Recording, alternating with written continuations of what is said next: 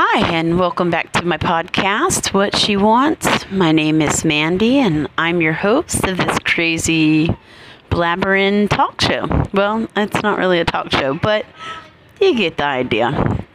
So, I'm coming today because about 12:30 last night, I I get woke up. And if you've been following along, you know that my my me and my family we travel around and so I live in a fifth wheel um, RV.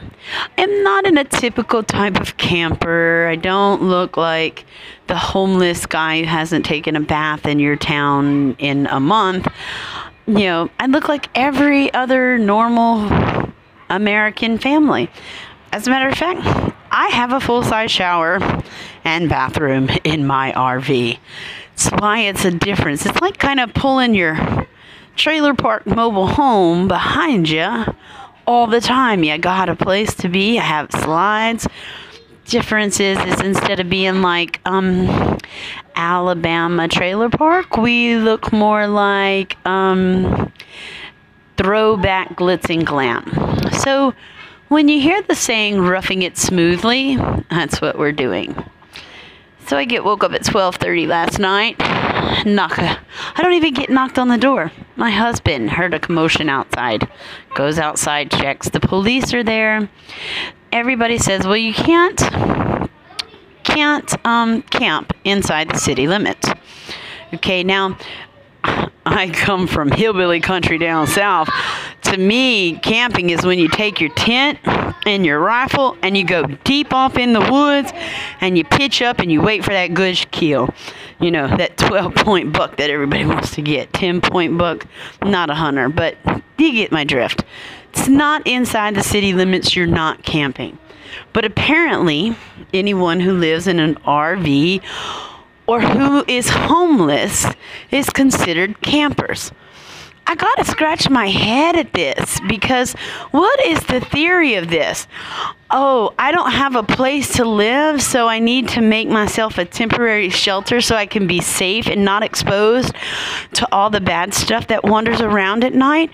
But I can't afford to live in your city because you make the rent so high because you think that your city is so great and glamorous that Hollywood people are the only ones who need to afford it. So let me sleep on the street in a tent and I'm camping in your city? Really? Is this what they think that homeless people really think about? That they're camping in the city? Well, when the officer found out that I'm not originally from his town, he was like, Well, there's lots of places between here and your hometown. So basically, this officer tells me to get out of his town. All right, well, I'm in this town because my children have doctors here, because I have a job here, because I am five months, almost five months pregnant, and I have doctors and all kinds of things going on in my life that are based right here in this town and have been based here for about four to five years now, based in this town. Now, I'm being told, why don't you kick rocks and go back to where you came from? Basically, that's what he said in in a police trying to be professional manner, but it didn't work out for him like he wanted it to. But thankfully, I caught it on recording. I will be posting it up on their site later once I leave from their town because, again, if I don't leave, then the harassment is not going to stop. And again, I'm 40 years old and I'm five months pregnant. Do you know what my blood pressure did to me last night? Do you know the effect that that had on the baby that's trying to grow inside of me? Yeah, it's all bad, all negative. You know, not to mention, I'm already in a rocky relationship. You add more pressure to it more problems, more. And and instead of trying to help someone to make better ways in their lives, police officers and people who view the homeless in this manner make things worse for the homeless. How do you come up from that? When you continuously try to take everything, because now my husband and I are in fear that the police are going to pull us over and try to take our truck and our camper, and we won't be able to leave. The only option for us will be to have to go to their shelter, which is infested with people who are using prostitution to make ends meet and drug addiction because, you know, that's how they fuck their life up to end up homeless. And that's the ones who use the program. See, people who are homeless and on the streets and don't use drugs don't use the program. You know why? Because the programs strip everything from you.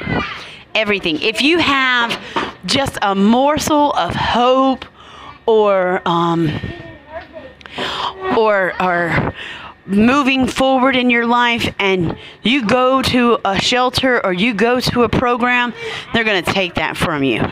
So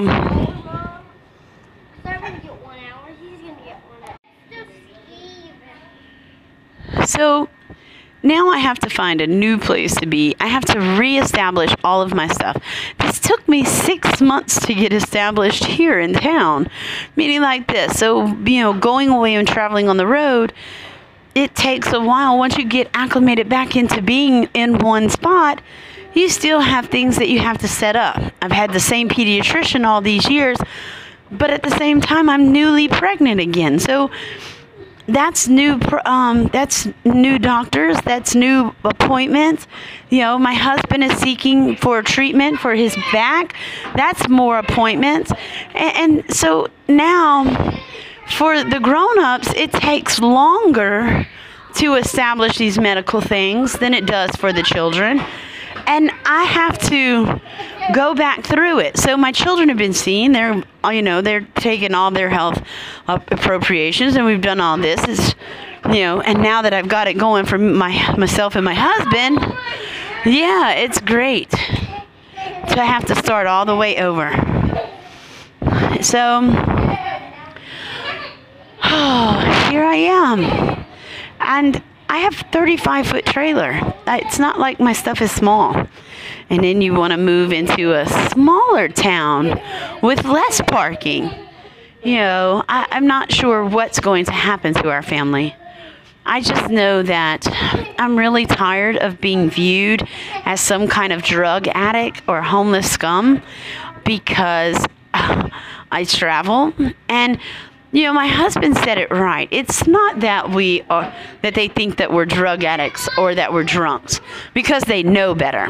They really hate the fact that they have to stay in their little town, that they don't get to spend time with their children, and that they have to work a 40 hour a week job that they really don't like.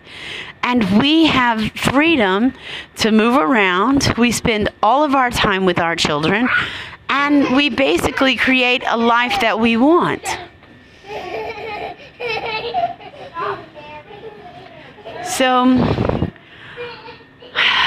I don't know what's going to come next, but I will keep you posted when I post on the mayor and the police department's Facebook page, and I'm going to create a video for them of the wonderful service that their officers um, gave us last night to the pregnant woman with three children. Ain't that great? So stay tuned and thanks for listening to me vent.